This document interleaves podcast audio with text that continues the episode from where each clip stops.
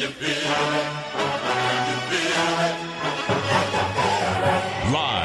in the entertainment capital of the world, it's the TC Martin Show. Been a great third down defense the last two weeks. The Steelers, and they've got an interception and a run back all the way home. It's Spillane with the touchdown on the pick six. It's time to get your daily prescription from the doctor, TC Martin. Mahomes drifting downfield, season. Jeff Heath comes away with it, and Heath could go. Tripped up by Mahomes inside the five. The doctor is now in. Happy Thursday to you. TC Martin with you. A lot of football on the table today. We will talk to Scott Spritzer. We start handicapping week 13 of the NFL. Plus, we got conference championship weekend. That's right. Looking forward to that. SEC championship, the Big Ten, the American with Cincinnati. A lot more happening this weekend as well, too. And of course, we've got the Raiders and Washington coming your way Sunday at Allegiant Stadium. And the Pac 12 championship game coming your way Friday. That'll be happening about an hour after we are done at the Cosmopolitan, making our way over to Allegiant Stadium. It is Oregon, it is Utah, the rematch of a couple weeks ago. Looking forward to that. We'll be out there at Allegiant Stadium as the Ducks and the Utes. Not any playoff implications, but definitely big time bowl implications, and of course, a Pac 12 championship. So looking forward to that as the Pac 12 now has officially moved to Las Vegas on the football side at Allegiant Stadium, joining uh, the basketball side. You know, the Pac 12, I think we talked about this um, last week, that uh, they're moving their offices here as well, too. So we'll look forward to that. The Las Vegas Bowl is upon us. Really looking forward to that. And joining us today, the executive director, John Saccenti. Great friend. Love having John on, especially this time of year when we get to conference championship weekend with college football, the bowl games, um, you know, right upon us. And then Sunday will be the final unveiling for the college football playoff rankings. We touched with our good friend Trevor Matich from ESPN about that yesterday. And uh, we'll talk to John Saccenti about that. And take a look at the Las Vegas Bowl, their new home, Allegiant Stadium, this season. Gotta love that. Las Vegas Bowl is a staple here in our city. 29 years. The very first Las Vegas Bowl, 1992. Huge moment for this bowl game, and uh, it will be on the biggest stage ever at Allegiant Stadium. It was nice when it was at Sam Boyd Stadium, and John Saccenti will be the first to tell you. And he said it on this show many, many times. Like, man, we- love Sam Boyd Stadium. It was great for us, you know, way back when, but they definitely outgrew it.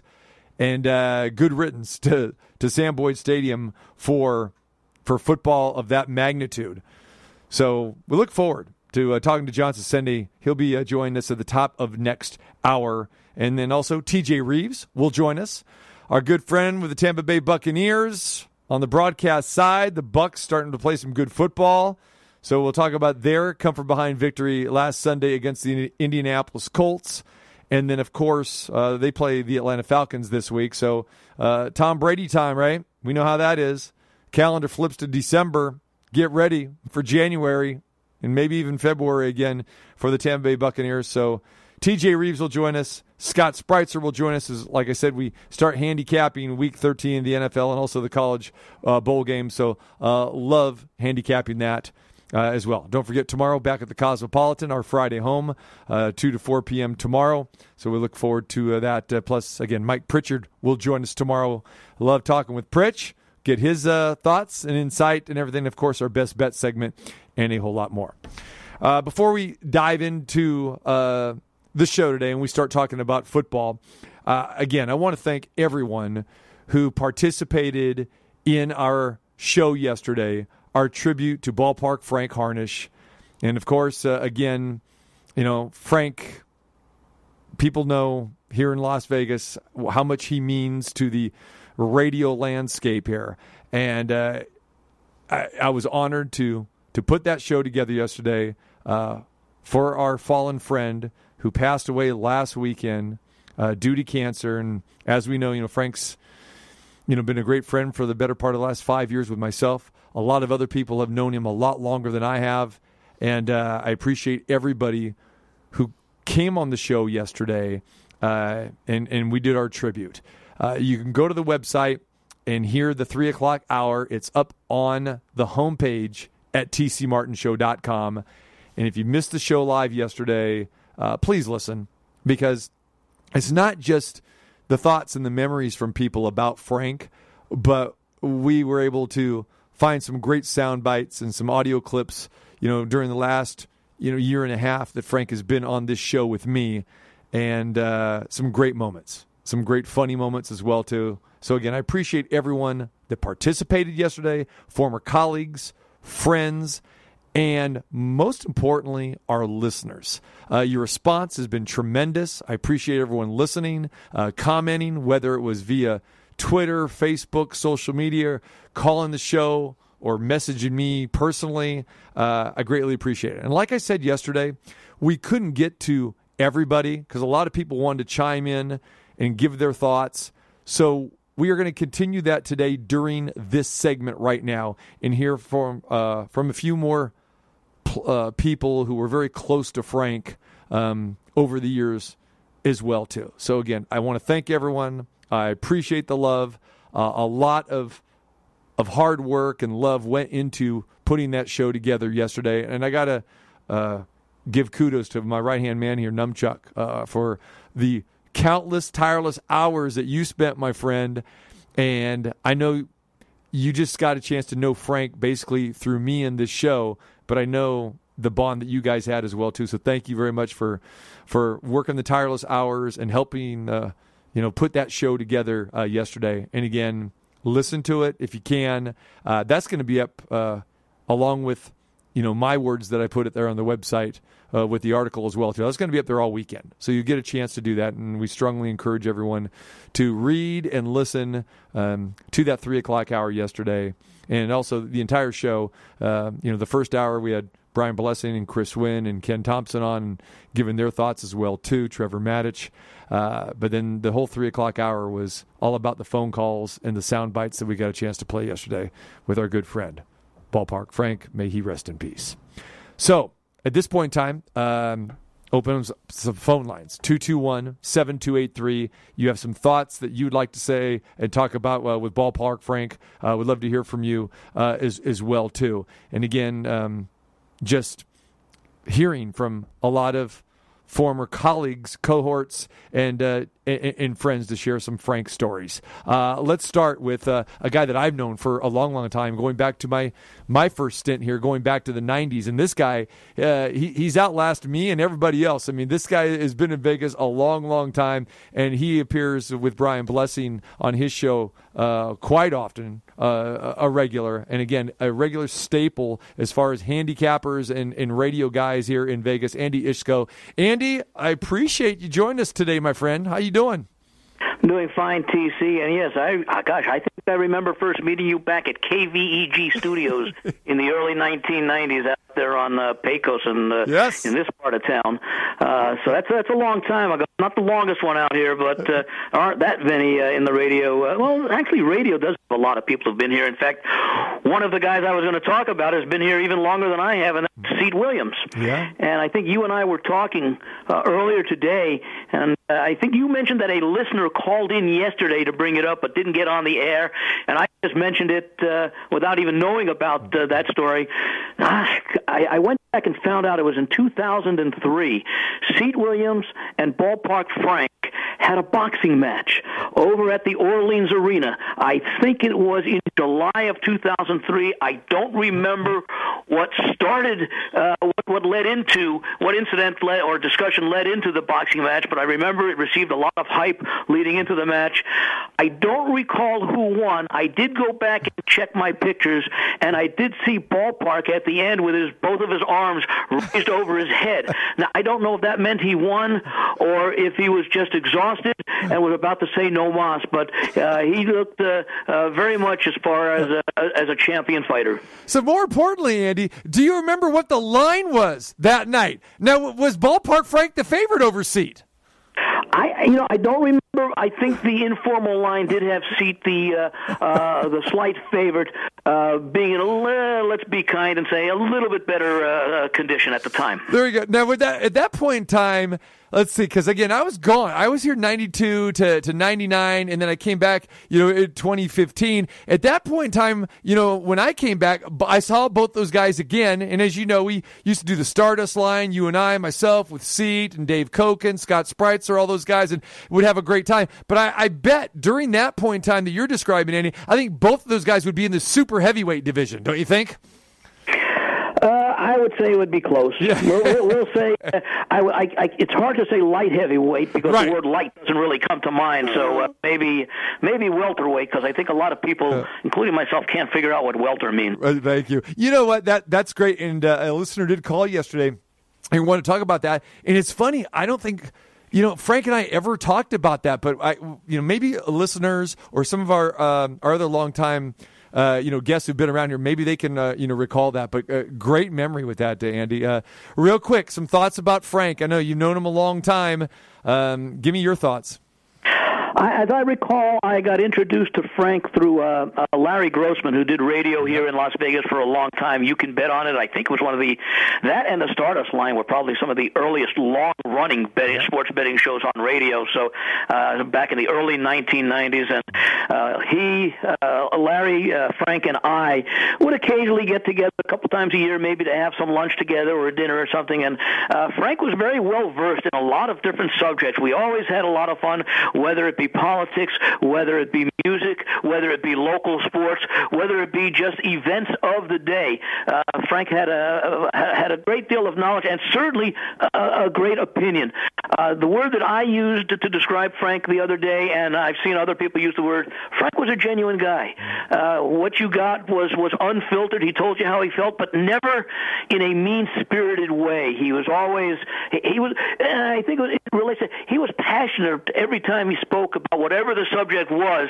Uh, that he he let his feelings out there, and uh, you could uh, you you could know that he was being genuine and honest with you, whether whether he agreed with your point of view or disagreed with your your point of view, or uh, just happened to bring the subject up on his own. And uh, uh, just a lot of good memories of, of of the time spent with Frank, just talking about things outside uh, the world of sports, in addition to, of course, uh, uh, the sports and, and the teams that he loved, the Chicago, Ohio State, etc. Right, exactly. All right, great stuff, uh, Andy. The logical approach been around a long time, and of course, a long time writer for, for gaming today as as well too. And and Andy's still doing it, still handicapping it at a high level here. Uh, you sound great, my friend. And when I got a chance to see you at, at one of the uh, the watch parties, it, it was great uh, there with Brian Blessing and stuff. And so uh, I'm glad we got a chance to to connect and, and talk. And I want to have you on uh, much more often, my friend. It's been a long time, too long. I'll look I'll look forward to TC. Glad you're doing so well, and I've enjoyed listening to your show uh, afternoons permitting. Thank you, my friend. Appreciate you. Thanks, Andy. Thank you. There he is, Andy Iskoe, uh, long time, legendary handicapper here in Las Vegas, uh, and again l- used to love uh, and still do. You know his uh, his newsletter and the, the logical approach and and Andy's handicapping. Uh, love it. Um, again, stalwart here in Las Vegas. Another guy who was a very good friend of Frank's, uh, who he thought the world of too. You know, Frank spent uh, a lot of time at the Aviators games, especially you know the last couple seasons because the Aviators, you know, new ballpark there in Summerlin was in walking distance from Frank's house, and uh, he used to love going out there and uh, he was a big supporter, like we all are, of the Las Vegas Aviators. Our good friend Don Logan and Jim Gemma, who joins us now. And uh, Jim, how you doing, my friend? TC, uh, hope all is well. Uh, sorry to speak with you under these uh, circumstances, but I did have a great smile, and uh, I I remember the boxing match between Seat and Ballpark. I figured you when Andy was telling me about it, I go, wait, a, I bet Jim has got the inside scoop on this one. Well, I'm not sure. Uh, you know, if you talk to Seed, he he embellishes everything. So I really, right. I really don't know what happened. oh, I yeah. I again, I wasn't here back. Uh, you know, that was when I was you know in Green Bay at that point in time. But uh, and I and I don't ever really remember Frank talking uh, about that. But uh, that'd be great. That'd be great. But uh, yeah, Jim, you know, Frank loved coming out you know, whether it was this going way back when. I mean, to the stars and the, the so many of the renditions that has happened here in minor league baseball, and especially you know the new ballpark there in, in Summerlin as well too.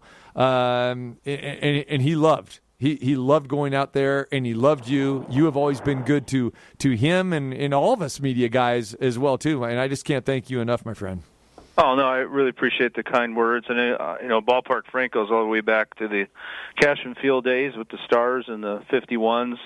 Uh, I know I texted him in early October, you know, wished him the best, and uh, that's really the last time I, you know I heard from him, and I was just really sorry. You know, I was following it, but it really puts everything in uh, perspective. Sometimes we have days where oh gosh, this is going, you know, and this uh, puts everything in uh, perspective for sure. Mm. So, you know, a lot of us have uh, been able to go to the ballpark, there, whether it's Cashman Field or the Las Vegas ballpark there in Summerlin, Jim, and throw out, you know, ceremonial first pitch. Uh, do you recall Frank doing that? And, and I want to know, I mean, how was it? I mean, how was his fastball?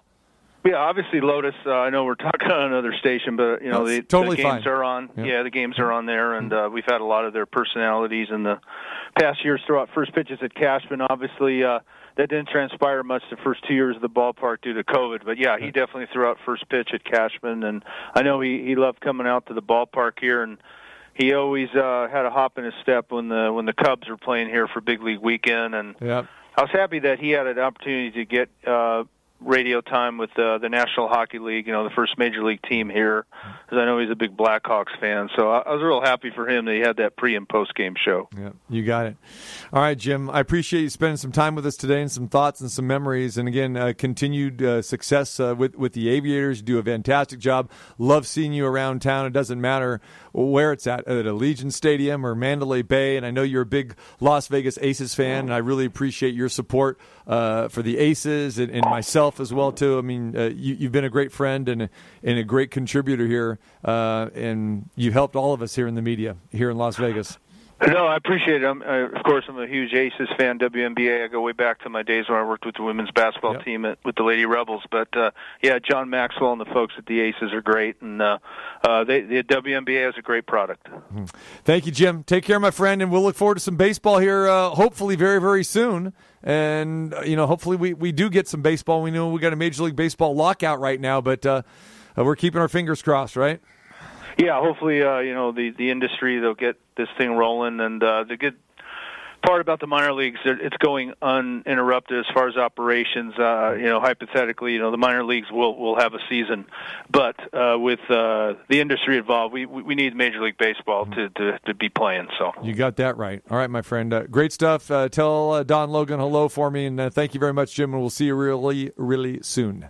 Thanks for having me on. Take care, TC. Thank you. All right, Jim Gemma, long time, you know, PR stalwart there uh, with the Las Vegas Aviators, and again, been around a long time, going back to Cashman Field, and of course the ballpark there at Summerlin. Alan Snell, Las Vegas Sports Biz. I mean, he wrote a fantastic piece on Frank a couple nights ago. You can catch it out at lvsportsbiz.com. I appreciate Alan for reaching out to, to me to give some thoughts on that. But, uh, you know, Alan would always, uh, you know, visit with Frank, especially during uh, the hockey season as well too. Uh, you know, during the podcast uh, that that he has, and uh, Alan joins us now. Alan, what's going on, my man? TC, thank you so much for doing this. Yesterday's show was fantastic. You know, when you hear Frank's voice on some of the segments, you, you get a little sad, but then you also smile and laugh too. You know, that's the thing. I think we're all going through that. So, thanks so much for what you're doing, TC. Uh, thank you, Alan. Appreciate it. And you know, you know, to that point, when we were putting that together yesterday, we were sitting here, Numchuck and I were talking about, like, you know, it it feels kind of strange or, or weird, you know, hearing, you know, you know Frank on there, and then you know we found, um, you know, one day where he was filling in for me, and we decided to put that clip to end the show yesterday where Frank is is signing off. And I know some people may think that's a little eerie but then we were sitting there and we just said you know what? We we we love hearing Frank's voice and we're you we're doing this as a tribute to him. And I think the response was you know resoundingly like hey that was really cool you know hearing Frank even though we know that he is no longer with us. But to be able to to put a smile on her face, like you said, and then to hear some of those funny bits and those witty one-liners that he always had. Uh, you know, I think it was pr- pretty pretty therapeutic. Uh, at least it, it was yeah, for you me. know, um, I agree. And, you know, since I report on the business and marketing side of the sports industry, Frank had a really unique position in this market because, you know, with with the advent of this, you know, big time Major League Sports coming to Las Vegas, look, we have to be uh, honest. Sometimes things get a little on the Hollywood side, over the top. You know, everything is very scripted. Everything is like very is done not to offend demographic groups and what have you. And then you have an old school guy like Frank, who really, you know, as as everyone has mentioned, as 100% authentic, unpretentious, as genuine as you're going to get, and he kind of grounded us. And I kind of just liked his. He had just no airs about him. And I got to tell you, I first met um, Frank early on with the Vegas Golden Knights. We both showed up to the press box very early. I found it was a great place to do writing before things started to get kind of uh, filled up and loud there.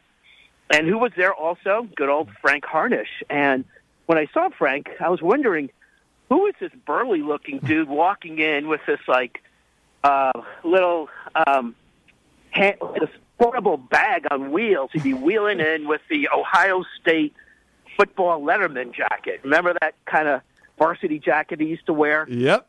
yep. with the long hair. And he's he was kind of a unique character. We used to kind of schmooze a little about the Golden Knights, but then I got to know him really well. I thought a year ago, about a year and a half, when uh, he got laid off from the radio station, and I wanted to do a much deeper story on someone, get beyond just someone who got laid off, and try to flesh out the real person behind the numbers of the layoffs. And I went to Frank Harnish, and I got to tell you, um, I thought the best way was to basically meet him in his condo, see what this person was like, and as as everyone has mentioned, Frank does not mince words. And the beauty of Frank is that he could kind of talk about difficult topics, but in a really nice way. And as you mentioned, you know, we, we ended up doing some podcasts about the Golden Knights because they were playing, you know, in the bubble in Edmonton during the whole summer. And, you know, we kind of have a couple podcast chats about what's going on. And people should really understand that beyond just, you know, the sports and he did everything at the radio station, we used to talk and he used to end our sessions by saying, you know what? Treat each other with, with some respect. Because TC, you know, everyone's complaining and there's still like tension and turmoil about wearing the mask and the protocols. And you go to games and some places you have to wear them and some places you don't. There's still a lot of tension publicly. But we used to end our conversations on the podcast, TC, with Frank saying, you know what? We're all in this. Treat each other with some respect. Show some peacefulness. And that was kind of, and that was Frank. And I think we can't lose sight of that beyond the sports, beyond, you know, all the, uh, you know, big time games and stuff. We're talking about a guy who just lived his life the way he wanted to, and he lived his life with a sense of peace, not in his life, but also in the people all around him as well. Exactly. And uh, mm-hmm. I got to tell you, he's got, he's going to be really missed. Um, you know, he's he's every industry and every business, every office has a Frank Harnish. He's kind of the old the old school guy that just keeps everyone grounded and you know, don't get too big for your britches. And he's just, you know, Frank is Frank. And I, and I get back to the main point about how even when you're still sad, you just hear his voice, and you can't you can't help but smile and laugh right. about Frank Harnish. You know, and that's that's the beauty of the man, you know. Yep, you you nailed it, Alan, uh, perfectly. You nailed it in your article. Go check it out at lvsportsbiz.com. Alan Snell did a fantastic job.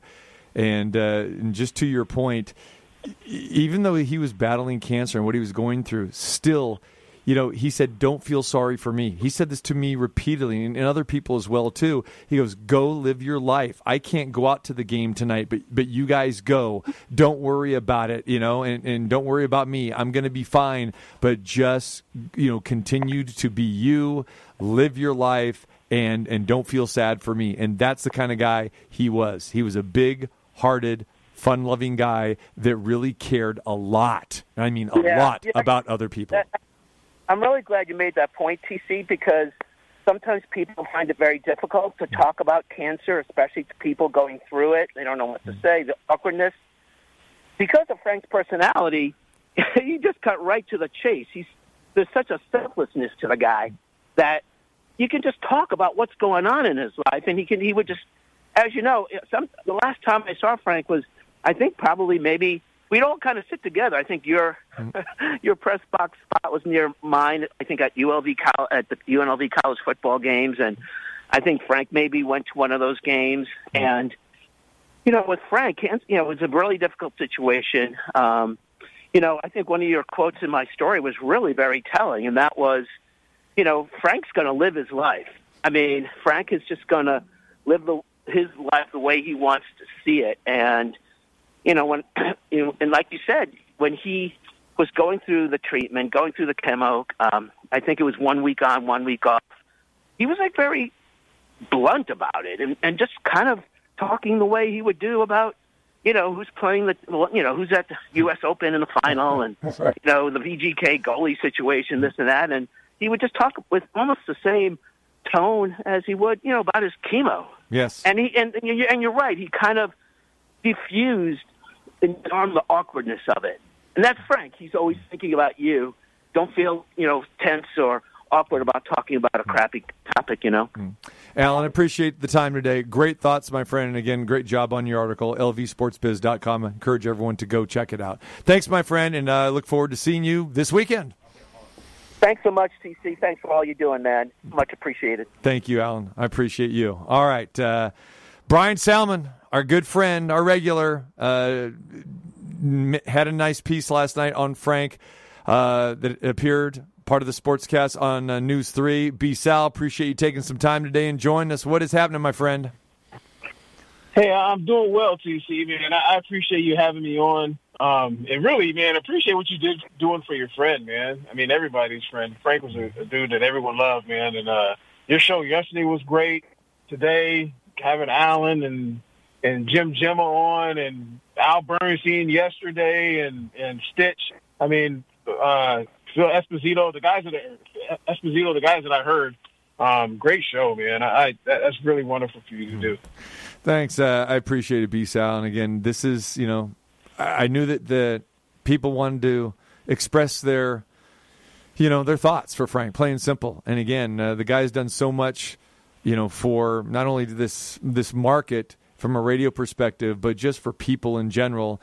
And uh, it's it's just the right thing to do, plain and simple. And people love the guy, and uh, and and, I, and it's therapeutic for myself as well too to to hear everyone else talk about stories and people that even knew him longer than I've known him. So uh, that, that's what I enjoy about it. But uh, I, and I know, you you're one of those guys too that um, you know you got a chance to spend some time with him. You know, not uh, a, a long time over, over the years, but uh, you know we, we're all at games together. We're all hanging out. We're at events. We're at functions. Uh, what stood out to you about Frank?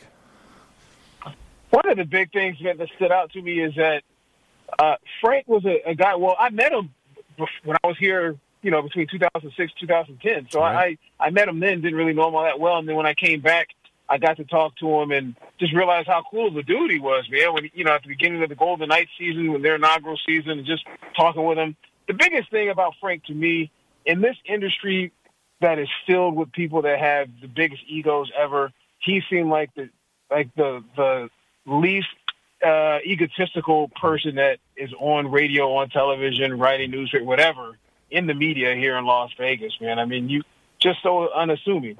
You know, whether or not he was doing the the um the flagship show for the Vegas Golden Knights, which is the hottest ticket in Las Vegas, or he's doing your show, or he's you know whatever. He was the same dude, man. Just so so egoless and, and humble, and just a nice guy, man. You, you know, his choice in music wasn't all that great, but he was a good dude, man. And, and I, you know what I mean? Like, I love to give him a hard time about that, man. Frank, was a good dude, man. Well, when we sit here and, and talk about uh, you know the old school jams, I mean, he would just be looking at us like, okay, I don't know what the heck you guys are talking about, but uh, but but he found a way to throw a one liner in there, didn't he? And, and have us cracking up. he, he really did. He really did, man. I mean, that was uh his his brilliance of being on the air. And I just and I remember also when I learned that you two hooked up and were, you know, hosting the show together. I was like, wow, that's a that's a good combination, man. Two guys are again, what I think is just cool is is all get up, man, together doing a show. Um, yeah, man, it, it's, it's always my pleasure to come on and talk with you. Even to come in studio when he was there. I mean, it was uh, good times, man. I'm I'm really sad. Uh, you know, I was really sad to hear what happened. I learned about it on Instagram from another person, a guy named Ron Fraser. I don't know if you know who that is, Yeah, but sure. he's Yep. uh, you know Ron. Yep. Yeah. And Ron had a picture with it. You know, Ron's a, a guy that worked with Randy Couture and all kind of UFC champions, and to have him put that out, I was like, good. And that's when I text you. So I'm like, goodness gracious. Just think of that's how many people Frank touched around Las Vegas. You know what I mean? From all different aspects of media and sports, and just a, a good dude, man. Really good dude. All right, B Sal. We appreciate you spending a few minutes uh, with us today and, and give us some thoughts. And I know that we'll we'll see you around uh, this weekend. We've got Pac-12 championship. We've got Raiders, and of course, you know we'll ha- we'll have you on next week as well. But uh, appreciate your thoughts today. Uh, always great, man. And uh, like I said, we we shared a lot of great times uh, with, with Frank here in the studio, and you either in studio or on the phone. So I, I'm really glad you got a chance to uh, to participate in our tribute, my friend. Hey, it was absolutely. I couldn't mean this any more sincerely. It was absolutely my pleasure. Absolutely my pleasure, man. And I, and I'm I'm glad that I got an opportunity and had the opportunity to do something last night to honor Frank as much as I could, man. And even though I'm not as close to him as you you know as you were, so. Um, yeah, thanks for having me on, TC. I appreciate it, my man. You got it, B Sal. And again, uh, can can uh, can uh, listeners and viewers see your piece that you did last night? Is that up anywhere? Uh, when I get to work today, I'm going to see if I can put it somewhere. And I, I may, and when I get it, um, I'll tweet it out to you. I'll put it out on social media so you can, you can check Great. it out. Thank you, brother. All right, be good, man, and we'll, right. we'll look forward to seeing you this weekend. Take care. You got it, brother. All right, buddy. Brian Salmon over in News 3. All right, another one of our local media is Heidi Fang. And, you know, Heidi not only does a fantastic job with her covering of the combat sports and the Raiders, but, you know, she's a regular on this show and has been for, for a while. And there was always a bond between Heidi and Frank, not just from the media perspective, but a friendship perspective. Uh, their families were very, very close to each other. And uh, Heidi couldn't be with us on the show yesterday or today because she's out of town. Um, so she's enjoying some some downtime uh, with family. But she was really kind of bummed out that she couldn't be on and participate in the tribute yesterday or today. So she sent us an audio clip. And she want wanted us to play this and we're going to do that now as we head into the break. And when we come back we will visit with TJ Reeves. We will talk NFL week 13 and we'll start looking ahead at the college conference championship games coming up this weekend as well too including the Las Vegas Bowl and John Saccenti will join us next hour. But as we go to the break here is a very close friend of ours specifically ballpark Franks Heidi Fang talking to us about her favorite friend. This is for you, Frank. I don't think you would have wanted people to be upset and saddened by your passing, but as part of the community that we all are a part of, as a face that I would see all the time at events, as somebody who constantly showed their support for me. Uh, I miss you, man, and you were always a pleasure to be around. My son really loved you mostly because when we would have barbecues, you would uh, give him all the balloons. Gonna miss seeing you while I'm facing the cartel playing cornhole. I'm going to miss you when I come on this show and I don't hear your voice asking me a question. I'm gonna miss walking around the hockey games and not seeing you there. Or MMA or boxing. You were everywhere, man. Aces. Thank you for being a good friend to me and my family. We'll miss you, Frank. I hope they have Ballpark Frank on the airwaves wherever you are, man.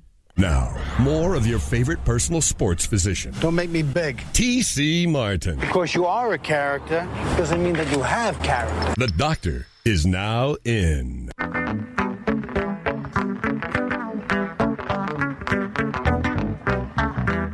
Don't forget, tomorrow we will be at the Cosmopolitan of Las Vegas, our Friday home. Yes! hmm that's what I said. Earth, Wind, and Fire here last month. I missed them. Was so busy. Game after game after game. That's six shows here. I missed every one of them. I'm still bummed about that. That's not like I haven't seen him before. Cosmopolitan tomorrow between 2 and 4 p.m. Mike Pritchard will join us, the former wide receiver. So uh, look forward to Pritch joining us. Always fun with him, my former colleague. Uh, Marco D'Angelo will also join us tomorrow. Look forward to that. And of course, Double B, our best bet segment. Somebody was 3 0 in the NFL last week. You know who that was, right? Yeah. That's right. Yours, yours truly. But you know who was even better than me? The last two weeks, Marco D'Angelo, he's been on fire. 11 and 1, going back to the last three times he's been on with us. So that's what we do here dish out winners. And yeah, but uh, before anybody asks me, okay, tell the entire crew yes, you have to pick three college games this weekend. I understand it's a very abbreviated schedule, but they're all big games. So, yes, crew, you can find three college games. There you have it. So, yeah. Come on by, join us tomorrow Cosmopolitan of Las Vegas. Looking forward to that. And then right after that, we're going right over to Allegiant Stadium for the Pac 12 championship game, Oregon in Utah. Coming your way at Allegiant Stadium. And then, of course, we got the Raiders in Washington on Sunday. Let's talk a little NFL football. Our good friend TJ Reeves in Tampa Bay. What is going on, my man? Always great to be with the doctor on many different occasions. I know you are still sizzling with all of the picks because you've been part of the Three Dog Thursday podcast. You had a little hiatus uh, for this week. I'm looking forward to having you back. Um, so keep up the good work with everything you're doing with your best bets there on Friday. And let me say at the outset of the conversation that you have done a fantastic job with the tributes to Ballpark Frank, to Frank Harnish. Um, and, and even though I only got to interact with him through your show and got to meet him when we were obviously out there in Las Vegas, the outpouring that I have seen from everywhere tells you all that you need to know about Frank. And it echoes everything that you were saying on the show both Tuesday and yesterday. So, um, it really, it, it, it hurts. It stinks that he's not around. But I think it is neat in another way to have this many people talking about how great he was to them and what a great attitude he had. We can all we can all learn something from that, from Frank, out of all of this. So I just thought I would say verbal bouquet to the doctor here for for all of this because I know you uh, you were very good to him uh, when he found out he was no longer going to have a gig, and uh, and that says something for you as well, my friend. So there we go. Thanks, TJ. I appreciate that, but you know, really, I wanted to you know make the entire focus uh, about Frank because it is about Frank and and everything. He he deserved uh, to be back on the air, and uh, I was I was more than happy uh, to have him. I was ecstatic to have him, and again, you know, loved being on the air with him when we were together at our previous location. facts. You Kept know. you, in line. Yeah, Kept you in you line go. on a regular you go. basis. Kept me in line. Kept Somebody's got to smack you every now and then, That's and right. I'm not there to do it. Numchuck's got the glass between you and he, so Frank had to do it. That's, that's what had to happen. That's true, but uh, just yeah, great great compliment uh, to the show. So thank you very much, my friend. Uh, speaking of a compliment, I got to compliment uh, your Tampa Bay Buccaneers. The you know I was on them uh, last week. And a lot of people looked at me like I had three heads. Like, what are you doing? I mean, the, Colts are on fire. Are you kidding me now? Uh, Carson Wentz is back. I said, just slow your roll a little bit. I said, Tampa Bay is going to, you know, come in here and take care of business. A little bit of slow to begin with, but they got the job done, win and cover, 38-31 last week. I want, uh, describe how that was for you because that's not a venue where you get a chance to go to very often. Uh, you know the the Bucks don't don't play the Colts uh, hardly at all. But uh, how was that? Describe what it was like. Uh, you know, being in the dome there last week with the sunshine coming in at the beginning part of the game. A lot of people don't realize that, but what you got the glass up there, and I've been uh, there before. I've not been inside to a game, but I've been outside and know the area very well there. But uh, yeah, uh, I'm curious uh, how it was broadcasting. Okay, so there was a lot that went into last week that relates to 52 weeks ago at this time. So as you mentioned, first of all, in Indianapolis, they generally don't see the sun between November and March. It's it's usually dark, gloomy, cold, nasty. This is why everybody comes to Florida, comes to Arizona, comes to the Vegas desert for, to, to see the sun. So that was a bit unusual. It was cold, even by Indianapolis standards. It was wind chill in the in the mid 20s Sunday morning. Now it did warm up to about 40 degrees, so luckily we were inside for that part of it. Here's what I can relate, and I, I have done games in there before. I've been in there for the Final Four uh, previously as well. Uh, when Duke captured the Final Four, beating Wisconsin after Wisconsin had beaten Kentucky in the unbeaten season. Kentucky was 38-0. Wisconsin beat them in the semifinals. That was the 2015 Final yep. Four. So it was crazy in that building. So a year ago, in the COVID-19 crazy season with the Big Ten delaying things – and then eventually playing the championship game. They played the championship game in that facility. The Indianapolis health officials, the Indiana State health officials were going to allow up to 12,000 people or so to come in for the championship game, but the Big Ten said no, and the Big Ten had fewer than a thousand total people there, friends, family of the players, and that was it. Like cheerleaders, no bands, cheerleaders, friends and family. So it was bizarre. It was quiet. We're doing the game up in the press box. There's no one there. They're piping in crowd noise. Okay, so fast forward to last weekend where they were at full volume about a half hour before that game. Everybody's in their seat. They're all clad in blue. They're going berserk. So it was definitely different in that regard. Uh, it's, and it's going to be wild on Saturday night for them to have the Michigan and the Iowa fans there going full blast after a game 52 weeks ago where no one was there. There was no atmosphere. So it was definitely strange. And uh, the Colts had been playing very well. They had won five out of six. The Bucks got off to another slow start, but the second half they they kicked it in, got some turnovers. Leonard Fournette uh, played well, and, and they found a way to win a game against a really good team. And now it sets up for a very favorable end of the season for the Buccaneers. Yeah, Bucks right now eight and three. Uh, here we go. And you know, I said earlier on during the show that you know once that calendar flips uh, to December, especially if you're Tom Brady, it's like okay, it's it's serious time, it's go time, and of course, you know, it's always serious time with Tom Brady. We get that, but let's turn back the clock a little bit too. And I know it was it was Brady's first season with the Bucks. Uh, their record wasn't nearly as good at this point in time. What does this season feel like at this point right now? Compared to last year at this time? They were chasing the Saints at this time last year, and at this time last year, they had lost the three games in November to New Orleans, to the Rams on Monday night, and to the Chiefs. If you remember, Tyreek Hill had 200 yards and a backflip for a touchdown in the first quarter of the game. In the first quarter of the game. All of that happened in November last year for three losses. They went on a bye week. They came off the bye week the second week in December, and they never lost again. They won the final four regular season games, won the three road playoff games, and then won the Super Bowl. Right now, you're in command in the division, so it's different. You're eight and three. You basically have the chance to put the division away Sunday. It's not mathematical, but if you win this game Sunday, you're three clear of everybody and potentially four clear of everybody with six games to go. Brady and the Buccaneers aren't giving that lead up. So it'll be interesting tonight if the Saints don't do anything and lose again to the Dallas Cowboys, and then the Bucks win on Sunday. The division race is basically over. So that's what's at stake here: a chance to be nine and three, and really now you're jockeying with the Rams, the Packers, the Cardinals, and the Cowboys for who ends up in the three, the two, or the one spot uh, up at the top. Uh, and the one spot is the only one that gets the bye. So that becomes your focus if you can get this win on Sunday. All right, TJ Reeves joins us, the Bucks sideline reporter. We're talking about the Tampa Bay Buccaneers. They're rolling right now, eight and three. Of course, you talk about the Bucks. Everyone wants to talk about Tom Brady, and you know he's still a guy that some people still like to say, well, you know, the age factor, it's creeping up. We're seeing more interceptions this season.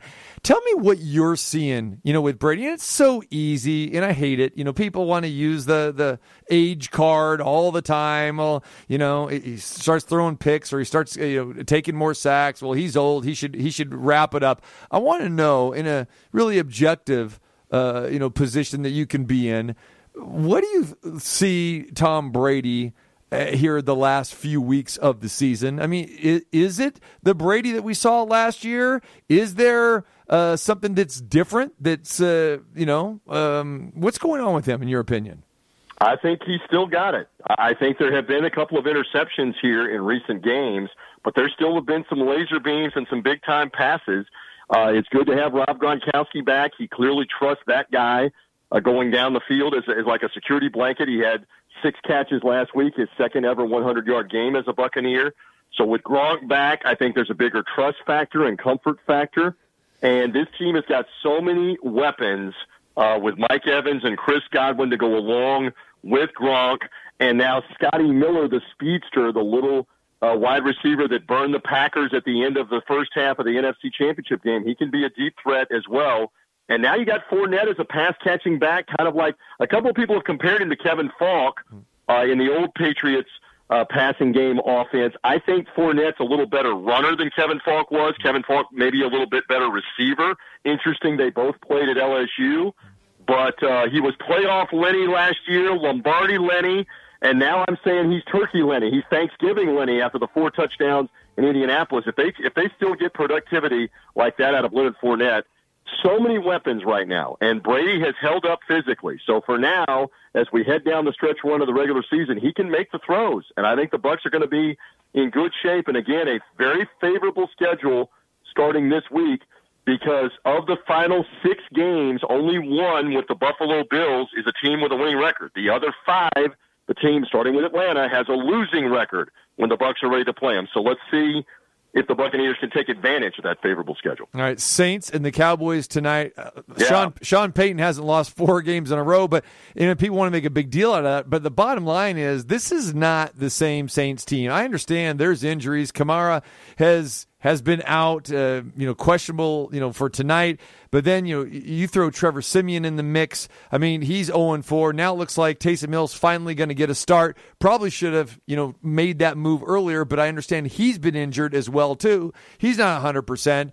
Uh, this Saints thing, is it going to get turned around, or are we at the point right now with this team that it's it's just a write off, plain and simple? And then let's go to the flip side the opponent tonight, the Cowboys, coming off that miserable, embarrassing performance against the Raiders on Thanksgiving Day. Not only did they lose the game on their home turf, but committing the ridiculous amount of penalties, the 14 penalties for 166 yards.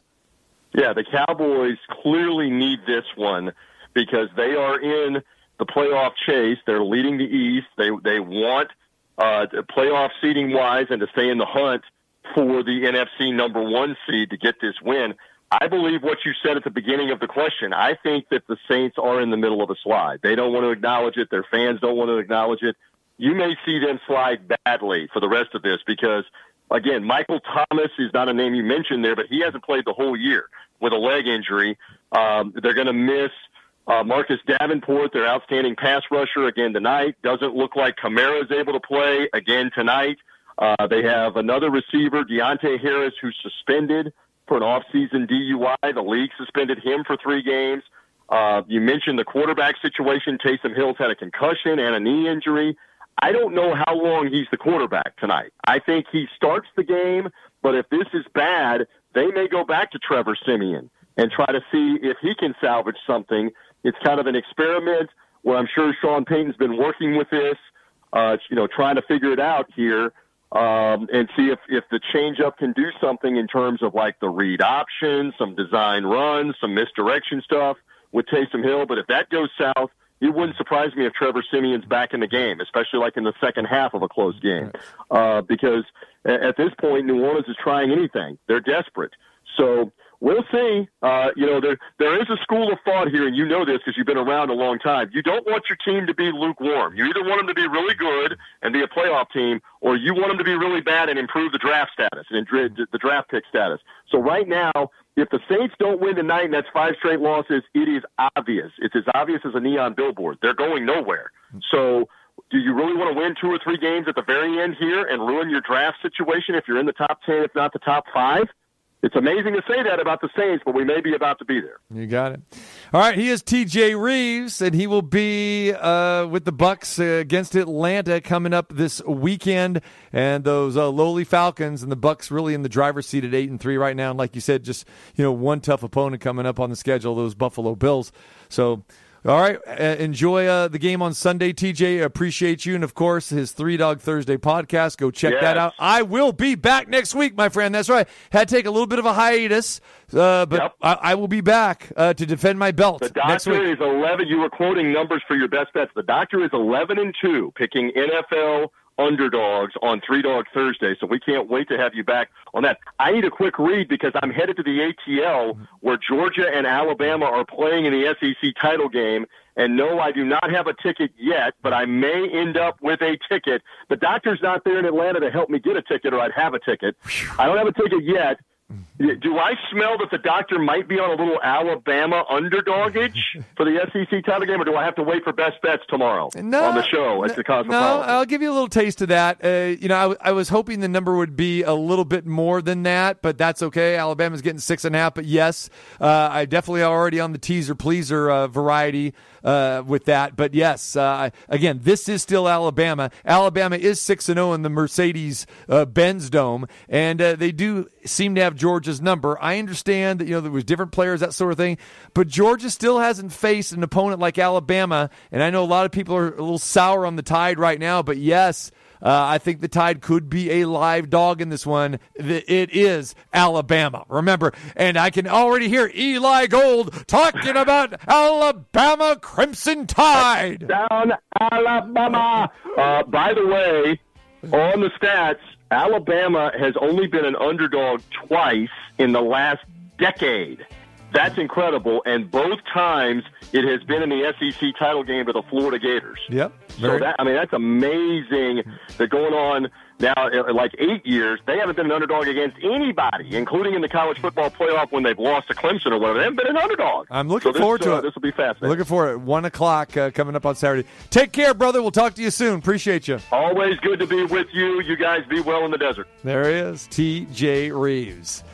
All right, we come back on the other side. John Saccenti, the executive director of the Las Vegas Bowl. I love having John on. We'll have some fun with that. Scott Spreitzer will handicap some winners the bottom of next hour, so don't you dare go anywhere. The Stones, another one of Ballpark Frank's favorites. Our message we do miss you.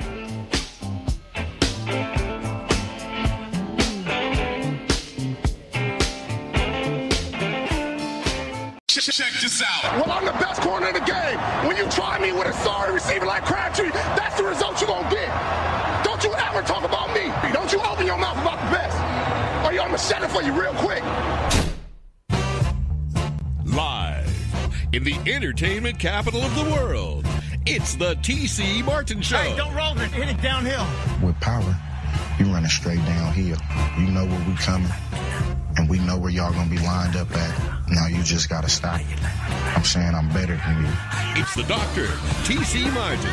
Beast mode is already inside of you. The doctor is now in. The beast is alive and well. Hour number two. Glad to have you with us here on this thunderous Thursday edition of the TC Martin Show. Don't forget tomorrow, Cosmopolitan of Las Vegas, our Friday home, best bet segment, and a whole lot more. Mike Pritchard will be joining us tomorrow. Marco D'Angelo, Double B, Brian Benowitz, always great there. And then we're heading over to Allegiant Stadium for the Pac 12 championship. Oregon and Utah. Oh, yeah. Yeah, the Pac 12 now making their home for the Pac 12 championship game from the football side at Allegiant Stadium. So that'll be fun. And you know what else is coming to Allegiant Stadium? the Las Vegas Bowl. Pumped up, revved up, fired up, ready for that. Finally, it's been a long time coming. And our next guest, I know he's been waiting for two years, probably even longer than that, uh, for the Las Vegas Bowl to get in its new digs at Allegiant Stadium with fans. He is John Saccenti, the executive director of the Las Vegas Bowl, a great friend of not only the program, but just a great friend in general. My friend, what's happening? Hey, buddy, thanks for having me on. I could actually, uh, I could, I could have sat there and listened to Marshawn Lynch quotes for all day long while uh, while you had me on hold. That was awesome. That's how we do it, man. Would you like some Skittles, man? Maybe we can get you some Skittles, man. We'll get you some Skittles. Yeah, I, I don't know if you remember this, but but Marshawn's a good friend of the Las Vegas Bowl. We spent a lot of time together. Uh, eh, he, we put him in the Las Vegas Bowl. First of all, he played in the game back in 2005, but we put him in the Las Vegas Bowl Hall of Fame uh, just five years ago, and uh, we had him out for five full days. That was that was quite a treat. yeah, and for what I remember that too, John, that uh, you had bags under your eyes, your eyes were bloodshot, uh, you, you could barely walk on game day. I remember that. Probably because of was fine on Marshawn. game day. I, I will say he did he did force me to drink Hennessy, which was the first time in my life I ever had Hennessy. A little henny. Come on, come on, Saccenti. Come on, Johnny Sack. You gotta, you gotta have a little henny with me. Oh, that's hilarious. Good stuff. There we go. Yeah, Marshawn Lynch. He loves Vegas, doesn't he? I mean, this guy's here all the time. He has a place here, right? He is he, he is here all the time, and, and the last two times I I talked to him or saw him, I just randomly ran into him at at functions here. Hmm. Uh, and and he still refers to me as his little Italian friend. So, and I, I don't know if that's just, he just can't remember what my name is. Well, I, I, I heard he said something else, but that, he called you a little something else. But that, that's okay. We'll go with little Italian friend. No, I'm just kidding, man. I'm just kidding. Oh, bro, I'm low key faded, bro. Now that's not Marshawn. Okay, let's be perfectly clear. That's nowhere close to Marshawn. Okay, Marshawn's a legit running back, not that ham and egg right there. Huh. We Who, who know, was that? That was Ezekiel Elliott. You're going to see him tonight. Oh, Yeah. all right, all right. Yeah, there you go, man. All right, John. Uh, let's talk a little bit about the Las Vegas Bowl, uh, the new home, Allegiant Stadium. 29 years this bowl game, and it seems like I say this to you about this time every year since 1992 when the Las Vegas Bowl was here, and and just keeps on going. Now it's 29 years and counting, if my math is correct. Uh, huge moment for this bowl because it will be on the biggest stage that it's ever been. Uh, not that it wasn't on a big stage before, but you know what I mean. Now the game has moved uh, back about a week and a half or two weeks. We're going December 30th, uh, 7:30 p.m. in Allegiant Stadium uh, for this bowl game. It's it's huge because it it increases the reputation. I think it's big for you guys as a staff. It's big for you as the executive director. It's huge for Las Vegas, and really, this is probably the biggest stepping stone. You and I have talked about this before of getting potentially a college football playoff here or national championship game here. Yeah, and and and listen, uh, TC, that was always part of the plan, and and I do have to correct you one one little bit. This is actually our thirtieth year. Uh, See, so, so I told you my math isn't right. Yeah. yeah, it's it's it's year thirty Because 92 was the first, and so 21 would be the Yeah. 30th. My bad, see? Yeah, technically, technically, 2020 counts as a DNP year. Did not play. We had to go do a little research to find out like what happened way back in the days when they had uh, you know major events in, in times of war, and they literally just put on there uh, did not play, and so it still counted as a year. Um, but but but no game played, so Right. we we decided to take the same path and call this year number thirty still, Okay. which it is, and and uh, and go. But it is going to be uh, without a doubt our, our biggest year. And and to your point that you made, uh, part of the reason when Allegiant Stadium started to get built, we we sat down with the Las Vegas Convention and Visitor Authority. We sat down with the Raiders and we said, listen, we have an opportunity here to do something very unique and very different. And and it, and and the, the the idea behind it was twofold. One, how do we make the Las Vegas Bowl a, a, a big time event and separate it from every other event? Um, that comes to Las Vegas, but how do we separate the Las Vegas Bowl from other bowl games around the country? And the idea behind it was was twofold. One, uh, like I just said, we were going to separate the Las Vegas Bowl from others. We we we formed this unique alliance with three of the Power Five country, uh, conferences, with the Big Ten, the SEC, and the Pac-12. At the time, nobody had a, a three-conference alignment, especially with three Power Five conferences, and quite frankly, the, the three most powerful uh, Power Five conferences. So so that was that was step one to upgrade. But the reason we met with the LVCVA and we met with the Raiders on this is we said, look, if if we have three of the Power Five you know, participating in our game and, and experiencing Las Vegas and coming here and seeing what Vegas is all about, it certainly opens the door and it makes things a lot easier for that national championship, for that college football playoff, and for everything everything else that the the, the, the three most powerful conferences in college football can open up, those doors that they can open up. So so here we are today. I, I can't believe that we're we're just a couple days away from finally selecting teams. This is our Big Ten year, so we're going to have Pac-12, Big Ten, and next year, uh, when we're when we're talking at this time next year, we'll be talking about breaking down SEC teams. There'll be SEC and Pac-12, which uh, which which right now, um, and and that's obviously not going to change for the next couple of years. We're the only scheduled SEC Pac-12 bowl matchup in the entire country. No other bowl has that matchup. So again, we've separated ourselves from other bowl games and kept this thing unique. John Saccenti joins us, the executive director of the Las Vegas Bowl. One of my favorite times of the year is going to this game. Even when it was at Sam Boyd Stadium, you and I have talked about this, you know, before, and you were never shy about saying, you know, hey, you know, we appreciate Sam Boyd. It was great for us back in the day, but you could hardly wait to get out of there uh, because you, you did have a lot of limitations, and now you're on the grandest stage of of them all here, and this is going to be a huge announcement coming up on Sunday. Uh, from an excitement standpoint, John, I mean, how different has you know the weeks leading up to this been for you, and how much more excited are you for the announcement coming up on Sunday? Well, I'm incredibly excited, and I'll tell you, nobody did more hard time at Sam Boyd Stadium than me. I, I, I went to school there for five years and saw some bad Rebel teams. I did a year uh, with the XFL there, and then I did you know damn near close to 20 bowl games there, uh, plus UNLV football games because we used to own the multimedia rights uh, at UNLV. So I've I've probably attended more college football games than than most, or most most football games there than most.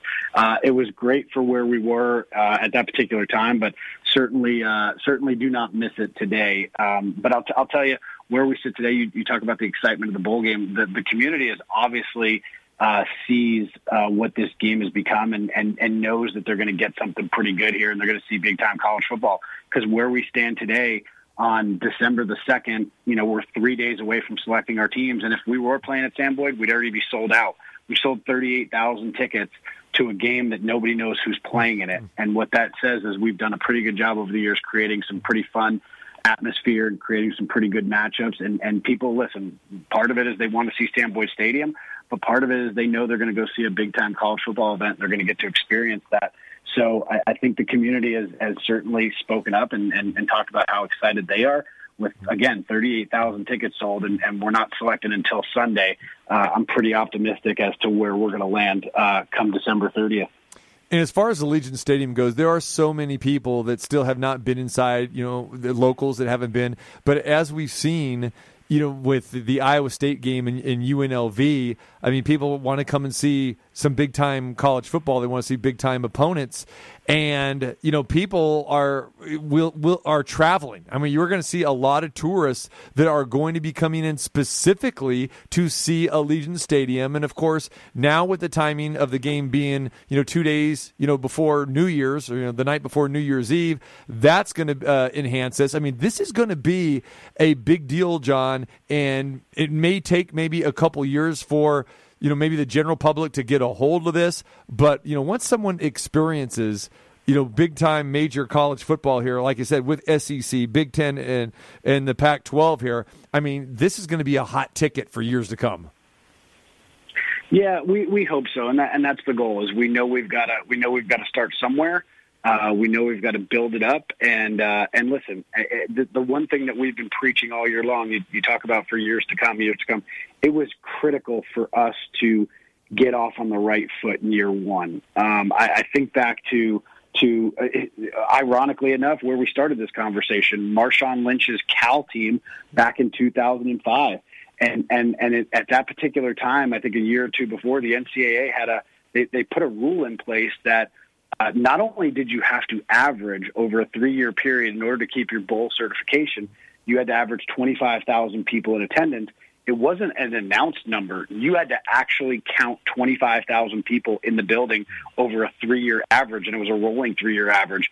And quite frankly, the bowl was was struggling to get to that three year average of 25,000 year in and year out. And I, I think back of that Marshawn Lynch Cal team that played BYU, and, and that was the first sellout in the history of the Las Vegas Bowl was in 2005.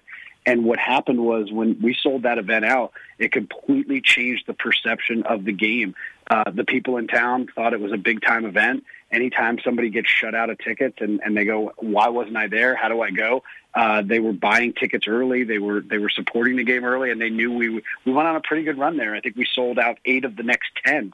Um, but it had to start somewhere, and and that's what was critical for us is how do we get this thing off on the right foot and make sure that in year one we have a great matchup. And we've been working really hard, working on the phones. I've talked to, gosh, I've talked to probably nine athletic directors in the last three days. Um, I've gotten phone calls from head coaches. I've gotten phone calls from famous alums.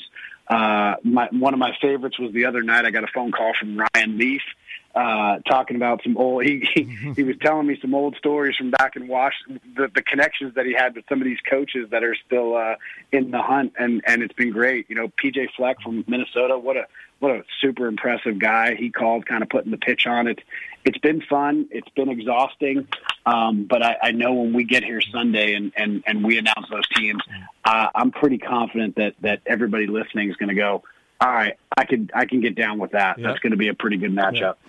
And this is fantastic because you're you know usually traveling the country and you're going to these places you know usually in the mountain west and we always joke with you about that uh, going to some of these outposts, and you know you're, you're saying, okay, well, this we're not going to have this team when it was the old Mountain West, you know, basically versus the Pac-12, and now you've got the affiliation, like we said, with the SEC, the Big Ten, and the Pac-12, and now it seems like, like I said, you are not doing the recruiting. It's like these coaches or these ADs are calling you and they're pitching to get in this game. I mean, how how great is that? Yeah, yeah listen, it, it, it's always better to be the pretty girl at the dance, right? it's, uh, right. It, it's been great, and, and listen, I, I can tell you, I, I, we were joking around yesterday. It was the first time in, in at least ten years that I had a birthday uh, right. here in Las Vegas. Because to your point, I, I was always on the road, getting ready to head to both the Pac-12 championship and the Mountain West championship. Uh, I'm not going to be able to attend the Big Ten championship this week um, because of you know the it, being on a Saturday. I, there's no way I can get back here on right. time for for the Sunday announcement. But the beauty about having the Pac-12 championship in our backyard is I get to still go to the Pac-12 game uh, tomorrow night and and and see two great teams kind of battle it out. Granted, I, I, I don't know if uh, either one of those teams are going to be in our window at the end of the day. They both had great seasons. The winner goes to the Rose Bowl. Loser most likely goes to the Alamo Bowl, um, and then we start selecting from there. Mm-hmm. John Saccenti uh, joins us, the executive director of the Las Vegas Bowl. Okay, talk to us about the the process of selecting the teams and who your targets. Yeah, so so the process is uh, we, we're actually we, we got thrown a little bit of a curveball that that, that unfortunately I, I I'm not able to share at this particular moment, but uh, we we had our we had our team selection meeting on Tuesday night with our committee. We went we ran through every single scenario possible. Uh, if if the Big Ten gets three teams up, what do we do here?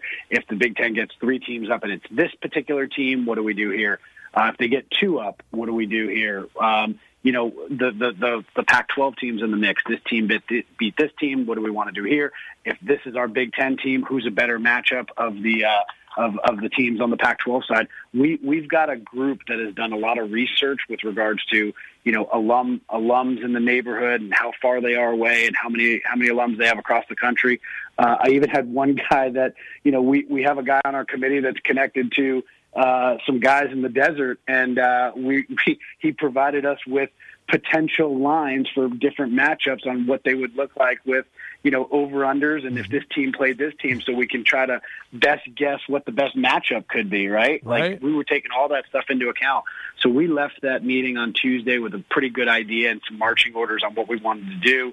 Uh, we're actually going to have another Zoom today. I, I, I received a little bit more information on a couple of the teams that is important that I share with our group, uh, just to make sure that they have all the information and they still want to vote appropriately. Um, nothing, nothing earth shattering. No coaches getting fired. Nobody getting in trouble. So it's nothing like that. It's it's it's more so on the business side of things. Um, but we're gonna we're gonna revisit that today at four o'clock, and um, and then we sit around and wait. We watch the Big Ten championship game on Saturday to see who wins between Michigan and Iowa because that will have implications. We're to watch the Cincinnati Houston game because that'll have some implications. Uh, obviously, the Pac-12 game on on Friday, and then we have to watch the ranking show just like everybody else. We don't get a preview of those rankings on Sunday. We're up early and we're watching TV and we're seeing who's getting in and, and who's playing in New Year's Six, and then we can make our choice appropriately after that Sunday morning. So by about 12:05 on Sunday, we will have our matchup will be official and, and we're actually going to be announcing it uh, the raiders have been uh, very gracious as to open up their doors at allegiant stadium and allow us to use their, their press room given the fact that most of the media folks are going to be there covering the game on sunday Right. so by about 12.15 12.30 on sunday we'll, we'll be we'll be letting everybody know Man, I'll be there, my friend. Great stuff. All right, John. So for a lot of people, I'll bring you a new sweatshirt, man. You start sending me selfies with bad sweatshirts. I got to upgrade you. bad. You're, you're the one that gave me uh, this sweatshirt. I know was years ago, but there it I- is. I'm always know, repping. you you got a, you got the wrong sponsor on there, man. We got to get you upgraded. We got some new black ones here with a little bit smaller logo and a Yes. new Las Vegas Yes. Bowl logo. So we'll we'll get you dialed in. I love it. This is my guy, John Saccenti, no doubt. Uh, love it. Um, for a lot of our uh, listeners, they don't really know how the the procedure works for selecting these teams. Now, this is not like your fantasy football draft where when you go through all the bowl games, okay, let's see who's up. Oh, let's see the Las Vegas Bowl. Okay, they're, they're drafting 15th here, that sort of thing. That's not how it works.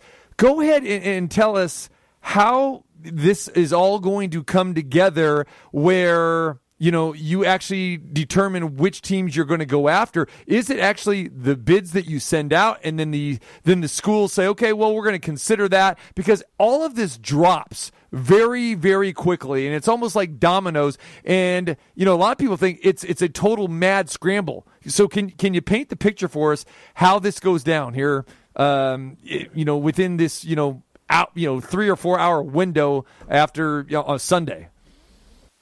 Yeah, the, the the mad scramble is actually Sunday morning. Right now, we we've got all of our scenarios in place. We've got all our ducks in a row, and and listen, I, I can tell you exactly who ultimately is in our window. It's down to four teams on each side.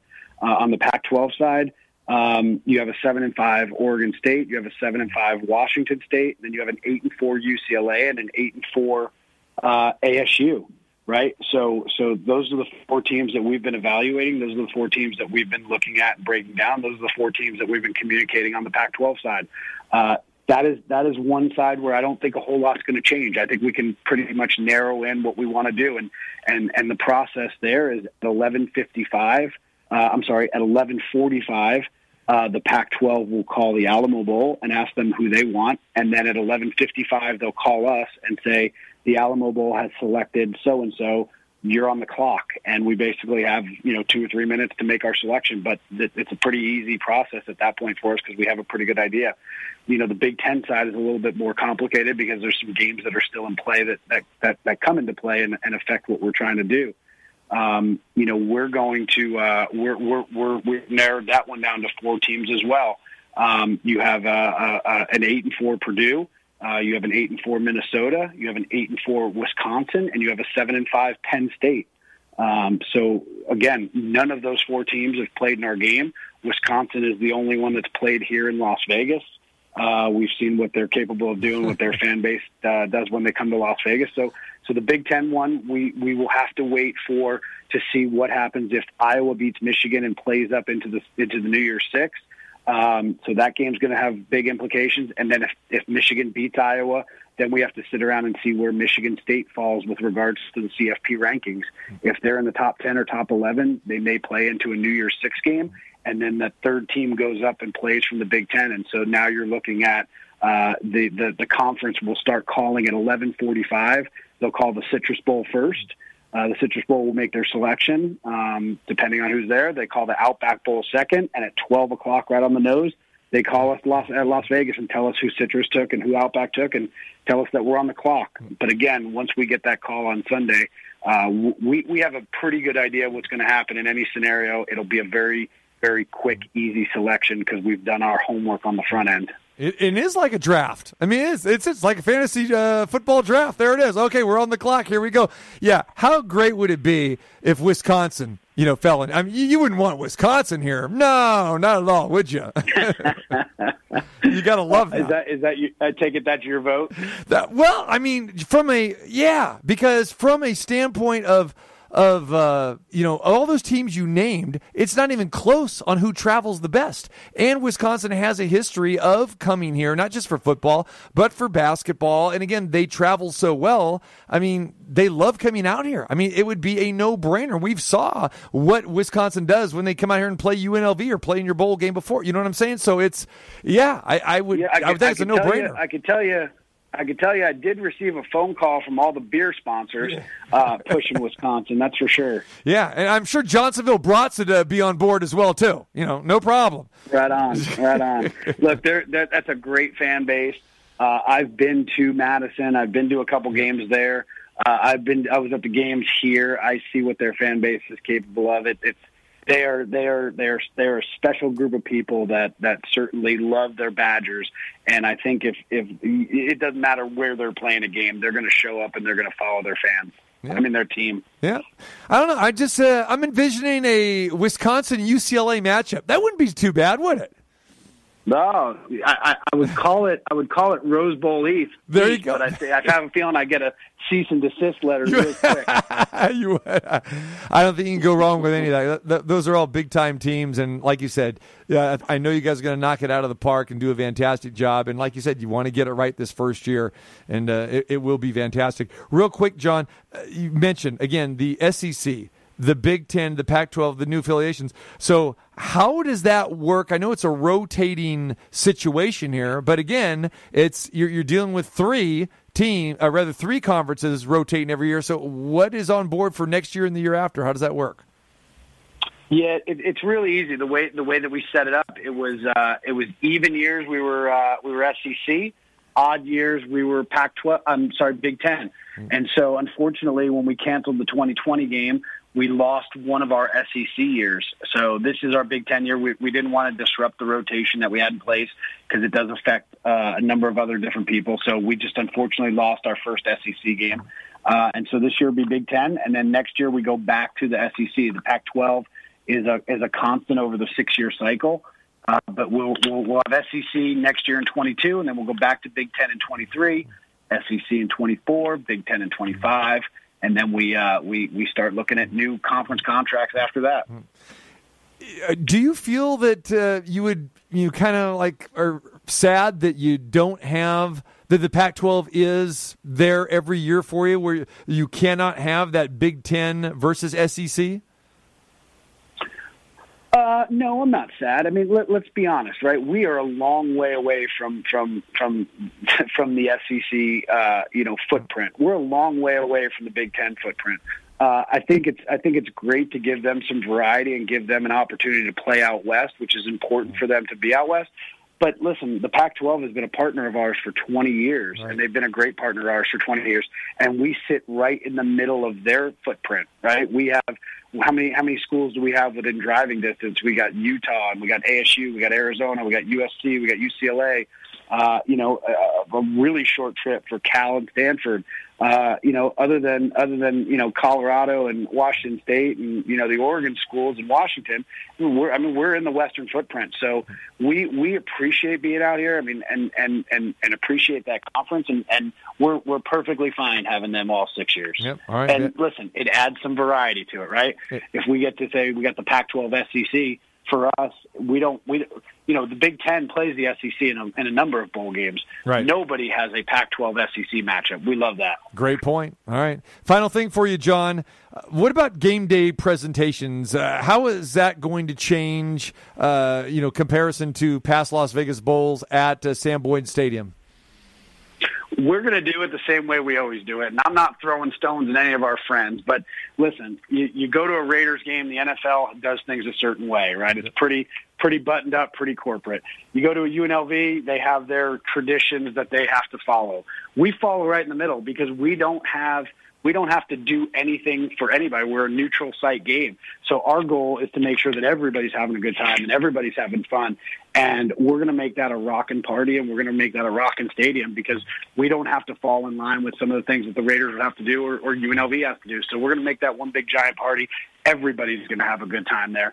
If we were able to pull it off at Sam Boyd Stadium with the limited resources that we had and the sound system that we had and the boards that we had, just wait till we get here uh, and we get to, to Allegiant Stadium for this game.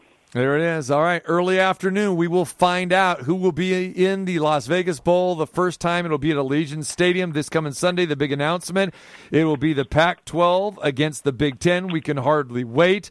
Uh, tickets already going fast. The game is December 30th, 7:30 p.m. at Allegiant Stadium. Uh, it's going to be fantastic. Uh, can hardly wait uh, for that. And uh, happy birthday. I know I sent you happy birthday yesterday via text, but I wanted to say happy birthday. Hopefully, uh, you had a great time uh, last night, man. Uh, did Marshawn, uh, you know, come by and hang out with you? I mean, you, what happened? Nah, man. Give us the blow well, by blow. I'm, I'm old. I'm old, and it's bowl season, so I was really quiet and in bed early. But I do have to ask you: Do you know what cattywampus is? Like I have this thing going with my staff where I'm supposed to fit in a random word to all these interviews that we do, and I was given one today that I don't even know what it means. Kenny Wampus. Any no. idea? And I, I don't, I don't, but you know, I could fake it. Good. I don't feel so bad anymore. I, I- got it in, but I don't know what the hell it means. Yeah, uh, I, I think that is the uh, the fourth version of the Caddyshack uh, series of movies. Uh, that's it. All right, Uh, good to know. yeah, We're yeah. going to go Google that after the show. yeah, there. Let's see. I, I believe it means uh, going awry. That's what I think it is. Okay. It means going Going awry. awry. I, I got. We just got smarter together today. There it is. Uh, this interview did not go awry. No question. All right, my man. Look forward This to seeing interview you. did not go cattywampus. There, right. there you go, my man. Take care, right, brother. bud. Take care. Appreciate Thanks you. for having me. Talk to you soon. Thanks for all you do. Thank you. All right, John Saccenti, great friend. Love the Las Vegas Bowl. Talk about the evolution of this game, where it has come, going way, way back. When UNLV would be kind of like a staple earlier on, and then you had the Mountain West Conference, and then you know the game grew and grew and grew. And, and John brought up a great point that people don't realize.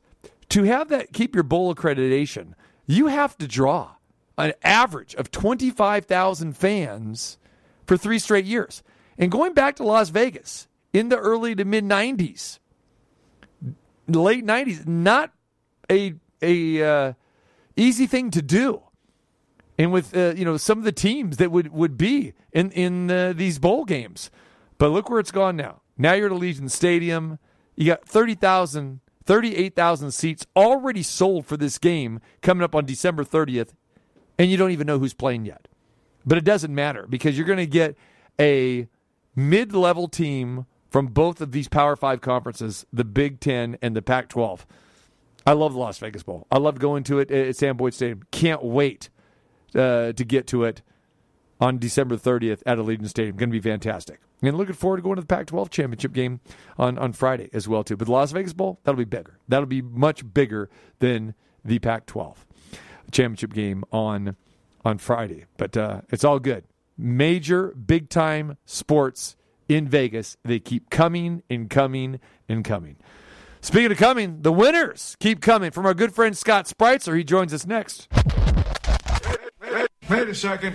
Wait a second. Now, more from your favorite sports radio physician, the doctor, T.C. Martin. Brown, Brown, Brown, Brown, Brown, Brown, Brownsville, Brownsville.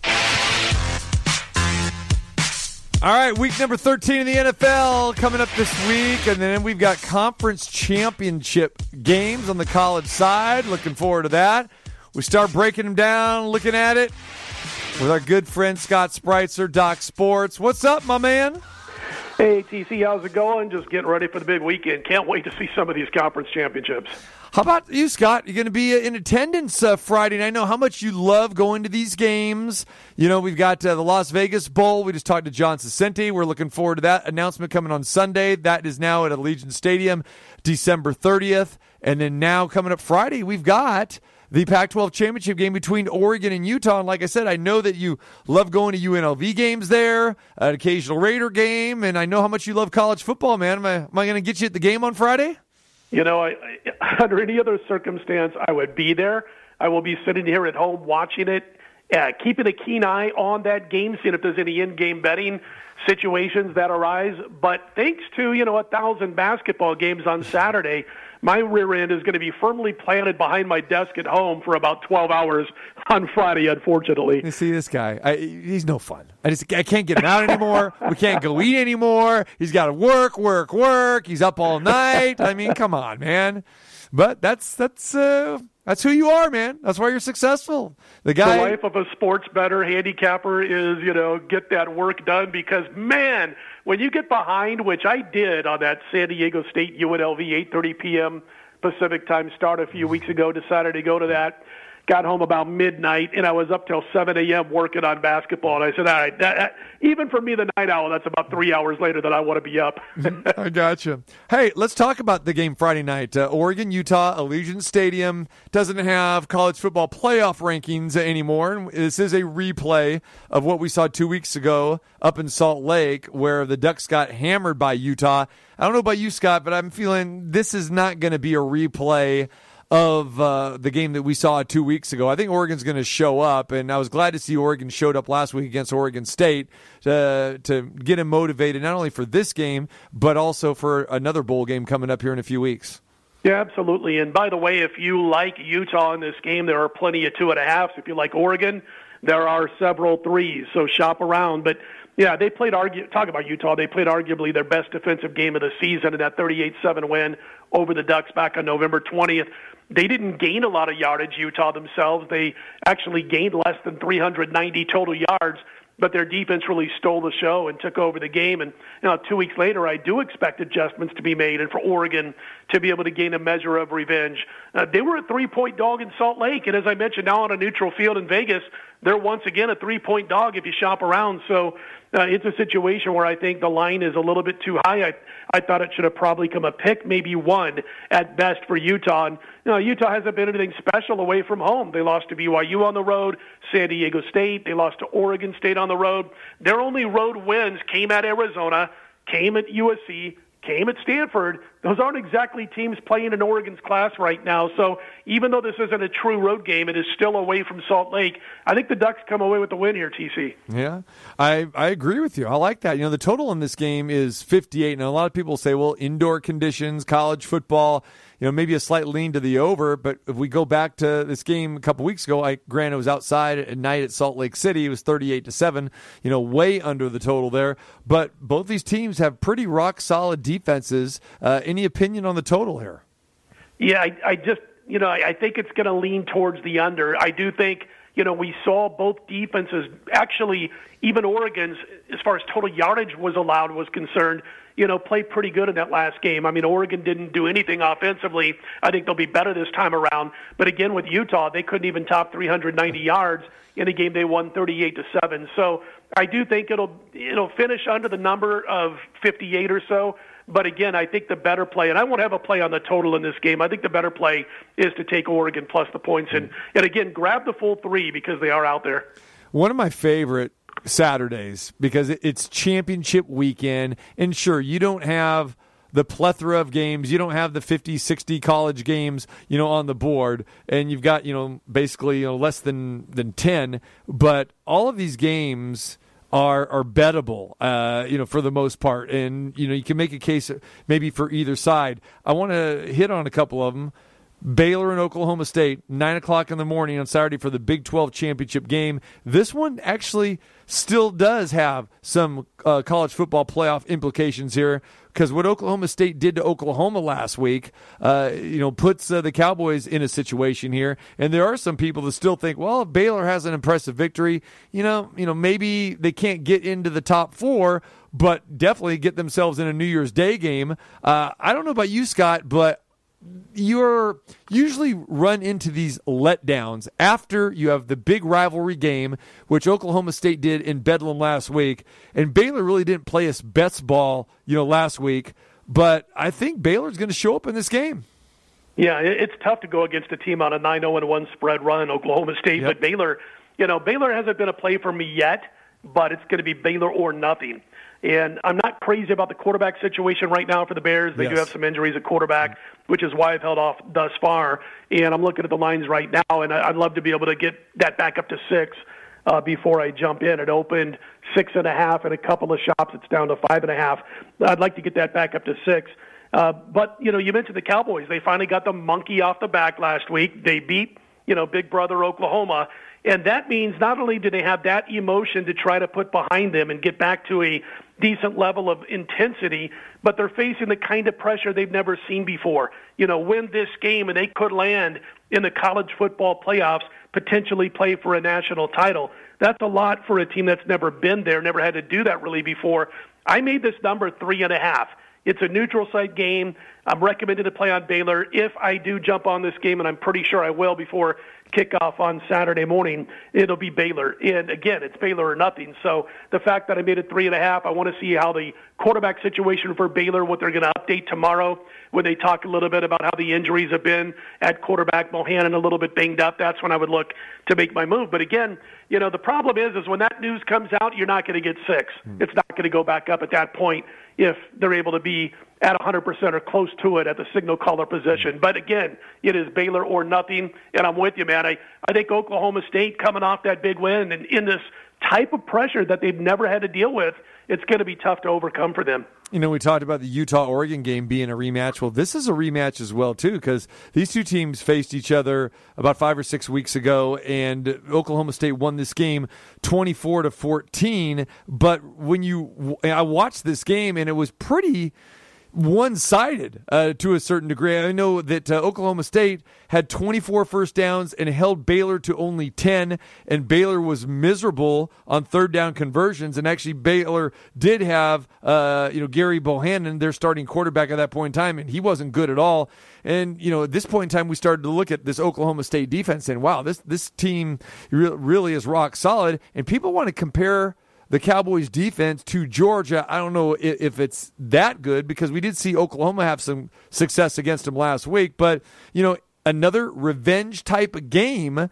And even though it was one sided, kind of like the um, Utah Oregon game was, I'm I'm kind of leaning towards Baylor a little bit myself. But like I said, it, I'm hesitant for what you just said, the quarterback situation, because that was very apparent last week that, that Baylor had some trouble moving the football. And I'll tell you what, TC, I remember that 24-14 game. It was October 2nd. I was in Los Angeles.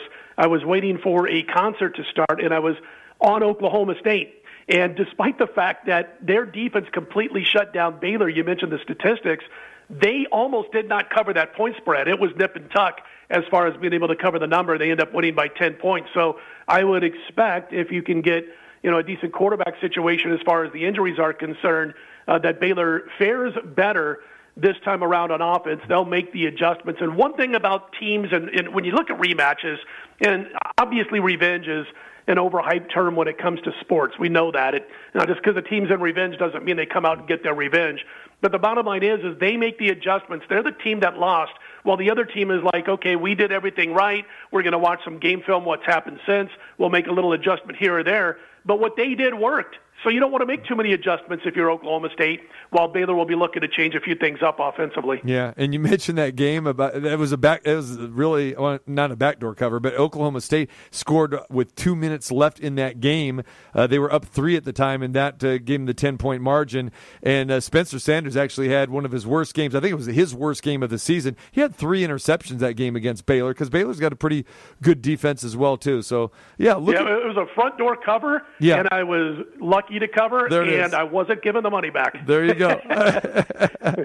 Georgia, Alabama. A lot of people, Scott, think, hey, foregone conclusion. You know, Georgia's finally going to get their payback against Alabama because Alabama has had their number. They've been closely contested games, but uh, you know, we saw what Alabama did last week. Thought they they were thoroughly outplayed for the majority of the game, and all of a sudden, here comes Alabama in the Iron Bowl against Auburn. And for some reason, you know, this championship pedigree that the Tide have, even though they don't have a lot of star power like they've had in years past. They came back and they got the job done. Uh, how confident are you that uh, that Bama even though they've been a little bit shaky uh, during the course of this season, can come up here and cover this number against Georgia. Yeah, if you're a numbers guy and you ignore the eye test, then you know how can you lay the points with Georgia? If you are a numbers guy and ignore the eye test, you know they're six and a half. Uh, I saw one shop here in town last night. It was late last night. I was doing a show, and a particular book, a prominent book here in town, bumped that up to seven. It's back down to six and a half there, and there are some six offshore that I see starting to pop up. But this number, when it opened, I don't know what it was, two or three weeks ago, one of the books here in town started taking live action. They made Georgia three. It went to three and a half. Then after what happened last week, it's all the way up to six and a half in just about every book as we speak. So again, if you're a numbers guy, then you're sitting here going, okay, I got to look at taking Bama or past this football game. You know, it's been crazy. I mean, it was 3,648 days between Michigan wins over Ohio State. It's 2,250 plus days since Alabama was an underdog to anybody. Right. You know, back in 2015 when they beat Georgia by 28, getting a point and a half. It's the most points Bama has received in 13 years of football, which just blows your mind.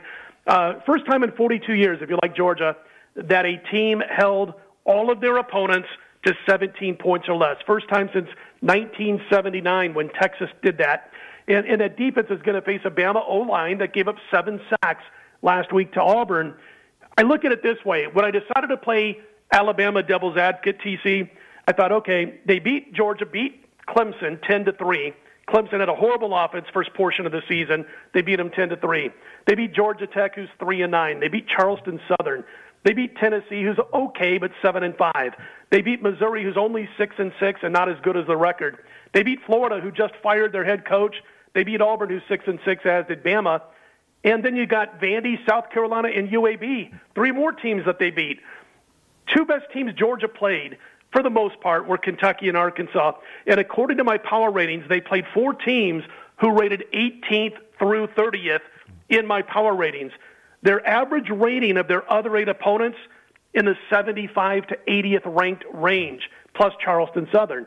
Alabama played Mercer, they played New Mexico State, they played Southern Miss, but their other nine opponents' average power rating around 25th in the country. So if you want to do this and base a lot of this off of strength of schedule, it's Alabama. It's Alabama if you like the numbers. If you like the quarterback, it's Bama. If you like the coach, I don't care who Nick Saban's going against. As much as I like Kirby Smart, Saban is the better head football coach. Having said that, when you watch Georgia against Arkansas, they beat the crap out of them. When you watch Bama against Arkansas, they struggle. The offense was bad against A&M. The offense was bad last week until the final 90 seconds or so. That's hard to look past. You know what I did do? We got the Georgia Bulldogs' best defense in college football. I'm with you. Bama's defense held seven of its opponents to their season lows in yardage gained. I like under 49 and a half. And I say that knowing that sometimes you get these high skilled games and it sails over the total. But based on these two defenses, based on Alabama's offensive showing, their offensive line struggling to pass block again last week, I think it stays under 49 and a half. That's a long-winded story to get to the under, but there it is. Yeah, no, makes perfect sense. Scott Spreitzer, Doc Sports. Check out uh, Scott's place at docsports.com, and uh, you can get him that way. Um, the Houston-Cincinnati game is intriguing for several reasons. One is people – still are you know maybe not believing in Cincinnati. And I and I'm one of those guys I'm still not sure about Cincinnati because I still have this you know vision of them struggling against you know the Tulsas the Tulanes and the Navies of, of the world. And they played a little bit better but still you talk about you know, uh, you know, East Carolina and maybe SMU or the the better teams that uh, they played. Of course, I understand they have the Notre Dame victory. We get that, but Houston is a team that no one is really talking about. Houston lost their opener, Scott, and all they did is win 10 in a row and not just win 10 in a row and the same type of schedule that Cincinnati's faced, but they blasted their opponents. Do you think Houston could be a live dog here getting 10 and a half? You know, I made this 12, and here's one of the problems I have with backing Houston in this game.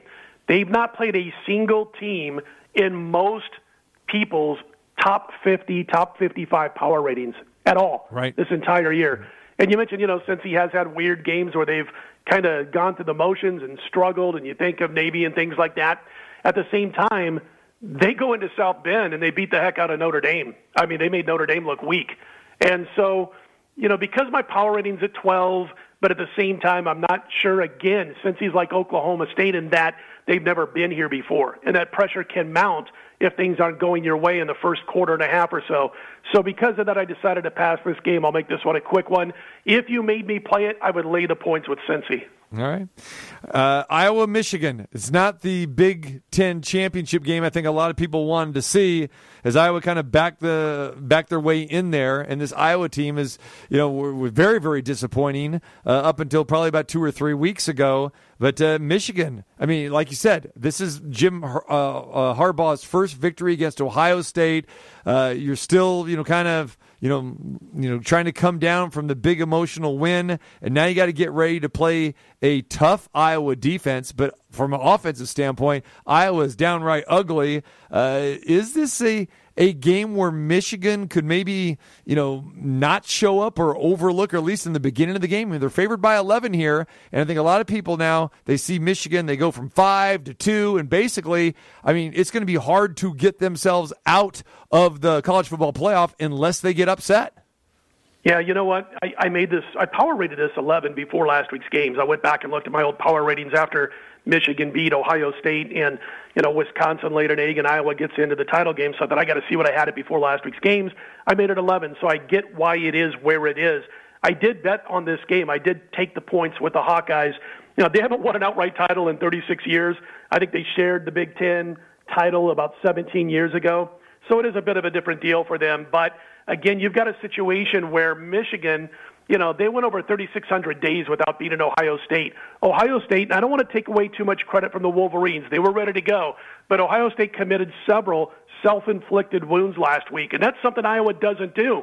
They're as well coached as it gets. They don't have the talent that Michigan has. Hell, they don't even have the talent that Nebraska has. Uh, they're just not a real talented football team on the offensive side of the football but they play incredibly sound, fundamental defensive football. They make great in-game adjustments thanks to their coaching staff, and they take full advantage of other teams' miscues. They got a plus 13 turnover margin. And Michigan, when you're talking about winning by double digits, I want a high-powered offense. This is a pro-style attack by Michigan that can lend itself to games that end up being closer than they need to be. And then the underdog's been the way to go in the Big, Tw- uh, Big Ten title games. Underdog has covered eight of the last 10 championship games in this conference. It's a tough emotional spot for Michigan. I took the uh, the points with the Hawkeyes. All right, can see that. All right, uh, real quick, Scott, uh, hit us uh, with maybe one or two games. Uh, uh, well, first of all, I want to talk about tonight's game. So let's handicap tonight's game because that's upon us here in another hour or so. the Cowboys and the Saints. Sean Payton hasn't lost four games in a row, but this is not the same Saints team. Uh, questions at quarterback. Now Taysom Hill's going to get the start. Don't know how long he's going to be in tonight. And then the Cowboys coming off that dreadful, embarrassing performance against the Raiders on Thanksgiving Day where they committed 14 penalties for 166 yards. Is it a bounce back spot for the Cowboys?